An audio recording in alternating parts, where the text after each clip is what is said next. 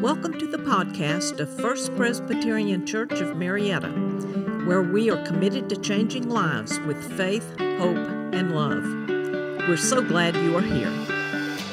A second scripture lesson from the New Testament book of Matthew, Matthew chapter 18, verses 21 to 35.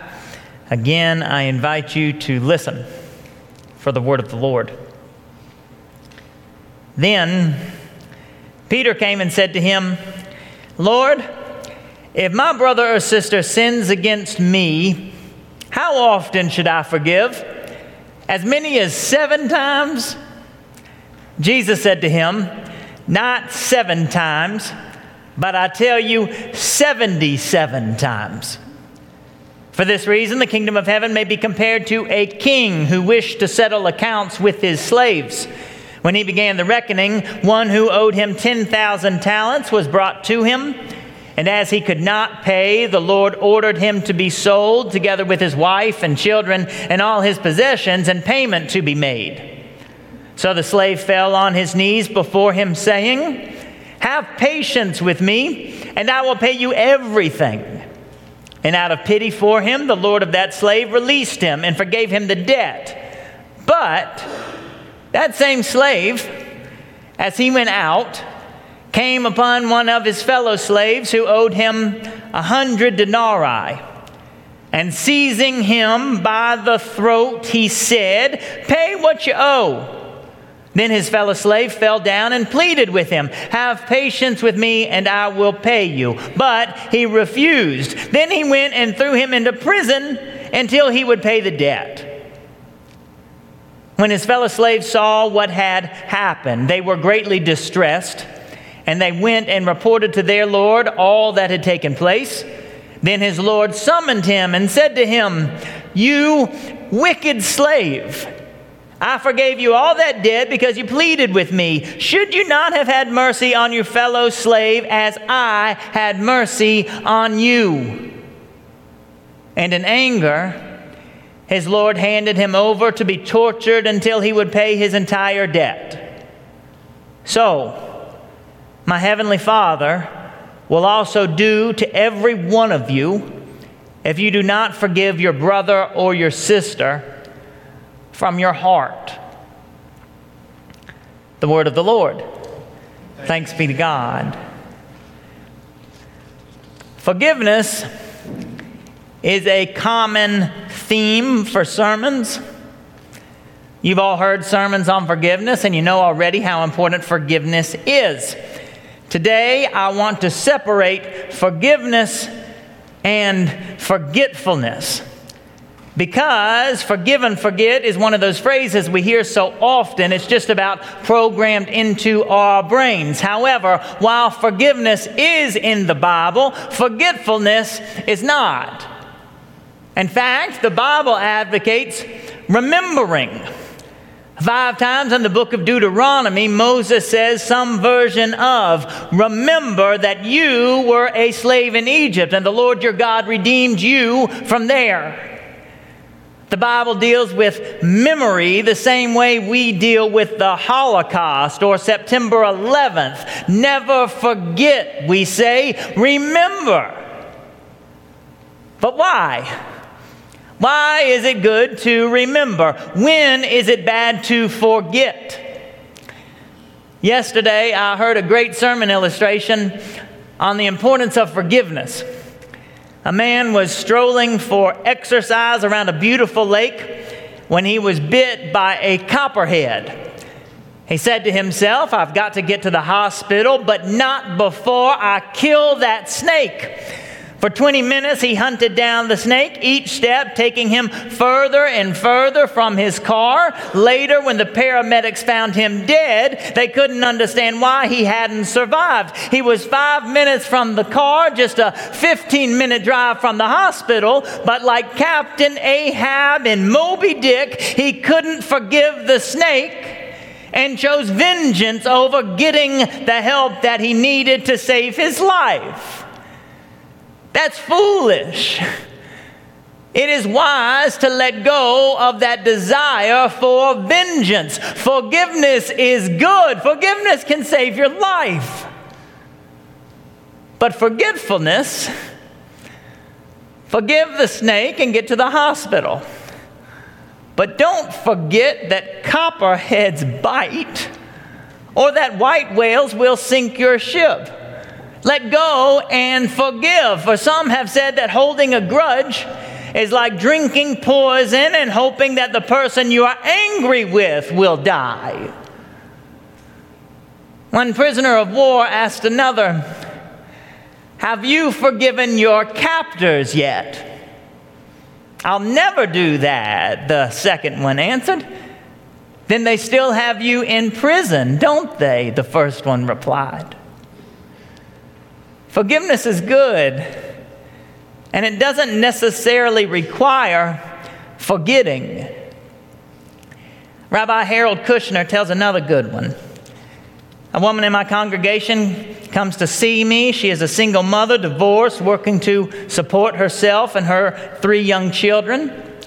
She says to me, Since my husband walked out on us, every month is a struggle to pay our bills. I have to tell my kids we have no money to go to the movies while he is out living it up with a new wife in another state. How can you tell me to forgive him? I answer her, I'm not asking you to forgive him because what he did was acceptable. It wasn't acceptable, it was mean and it was selfish. I'm asking you to forgive him because he doesn't deserve the power to live in your head and to turn you into a bitter, angry woman. I'd like to see him out of your life emotionally as completely as he is out of it physically. But you keep holding on to him. You're not hurting him by holding on to that resentment, but you are hurting yourself. Forgiveness. Forgive. Let go to save yourself from more harm. Forgive, but don't forget and allow a jerk to move back into your house. Forgive and remember. Remember that snakes are snakes. Forgive him for what he did and let him go. Don't forget and go through it all a second time. You can forgive and remember. Do not mistake forgiveness and forgetfulness. But most important of all to remember Remember when you yourself received forgiveness. Look at what happened to the slave who forgot that he had been forgiven. Our second scripture lesson is a parable. A parable is a short story that Jesus often tells in response to a complex question. And our second scripture lesson, the parable, is in response to Peter, who came to Jesus and said to him, Lord, if another member of the church sins against me, how often should I forgive? As many as seven times? Jesus responds first with a simple answer not seven times, but I tell you, 77 times. Then he gets to the story or the parable, which includes a king who wished to settle accounts with his slaves. One slave was deep in debt, more deeply in debt than anyone else, and probably more deeply in debt than anyone else could imagine. He owed the king 10,000 talents, which is meant to be a number beyond counting. It's like a kid saying a million billion dollars. So, this one slave owed the king a million billion dollars. Still, when he was brought into the presence of the king, the slave fell on his knees before him, saying, Give me just a little bit more time, have patience with me, and I will pay back everything that I owe you. Maybe knowing that would never happen, maybe just because he was feeling merciful Maybe because he was more full of grace than anyone had ever imagined, the king released the slave and forgave him the debt. Now, that was a wonderful gift. Can you imagine the feeling of such a burden being lifted from your shoulders? A friend in Texas sent me a picture of this mass baptism that took place last week at Auburn University. Maybe you heard about it. After a worship service, students were baptized by the tens and the twenties. Some say as many as 200 students were baptized in a pond on campus as a crowd of hundreds more cheered them on. Can you imagine the burden of sin and guilt that lifted from their shoulders because of the waters of baptism? It sounds like John the Baptist at the River Jordan, and I give thanks to God for this movement of the Spirit. However, Presbyterians have a way of being suspicious of this kind of thing. Did you know that?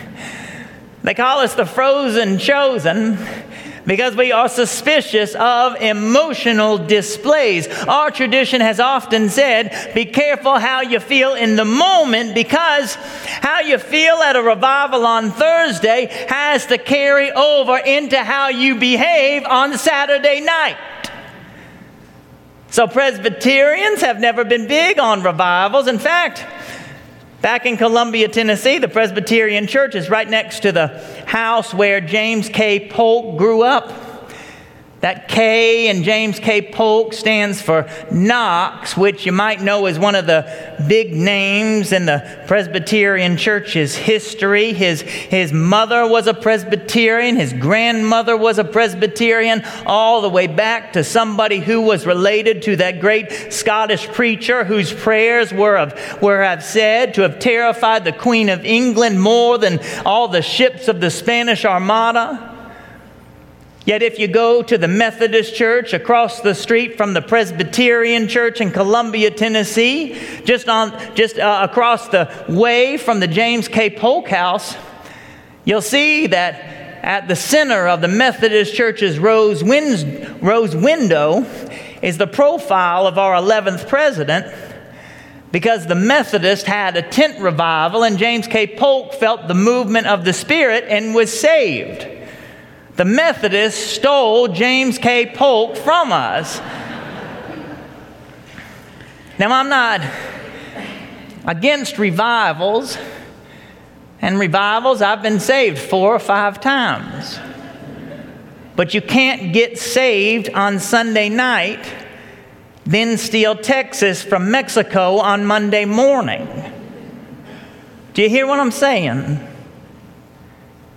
What happens in here, what happens during the worship service, the way our hearts are changed in this place, the forgiveness that we receive in here, we must take with us when we walk out there. Be forgiven, but don't forget. Be saved, then act like it accept God's grace, then give it away. The slave in Jesus' parable didn't do that. As he went out, he came upon one of his fellow slaves who owned him a hundred denarii, and seizing him by the throat, he said, Pay me what you owe. Now, notice how quickly that happened. As he went out from that place where he had just received forgiveness for a debt of a million billion dollars, he seized by the throat a fellow slave who owed him just a handful of change. When his fellow slaves saw what had happened, they were greatly distressed and they went and reported to their Lord all that had taken place. Did you hear that? When his fellow slaves, what had happened? When they saw what had happened, that this slave who had been forgiven a debt of a million billion dollars demands repayment for a debt of a handful of coins, they cannot stomach the hypocrisy. The king can't believe it either. And according to the parable, this is how God feels every time we withhold from our neighbor the forgiveness that we have received from him. Remember now that Jesus says all this to Peter, who later will deny the Lord three times. It's as though Jesus is saying to Peter, Peter, pretty soon I'm about to forgive you for something horrible. So don't you dare think that you will ever be able to hold a grudge against your neighbor again. This is the way of forgiveness, which is a way of life that can transform our world if we let it. Think about what happens when the forgiveness that we talk about in here gets out there. The grace that Joseph offered his brothers is a story that's still being told thousands of years after it happened. In our first scripture lesson, Joseph, whose brothers had sold him into slavery, asked themselves, What if Joseph still bears a grudge against us and pays us back in full for all the wrong that we did to him? After they sold him into slavery, now he has all the power. After they did him so much harm, now he can make them pay. That's what they expect him to do. They expect him to pay back evil for evil. What he says instead is, Do not be afraid. Am I in the place of God? Even though you intended to do harm to me, God intended it for good. Joseph remembered. He remembered not only the pain of being sold by his brothers, not only the confusion of being falsely accused in Potiphar's house, not only the cold nights in the Egyptian jail cell, but the hand of God working in his life, setting him free and placing him in a position where he can save his family from famine.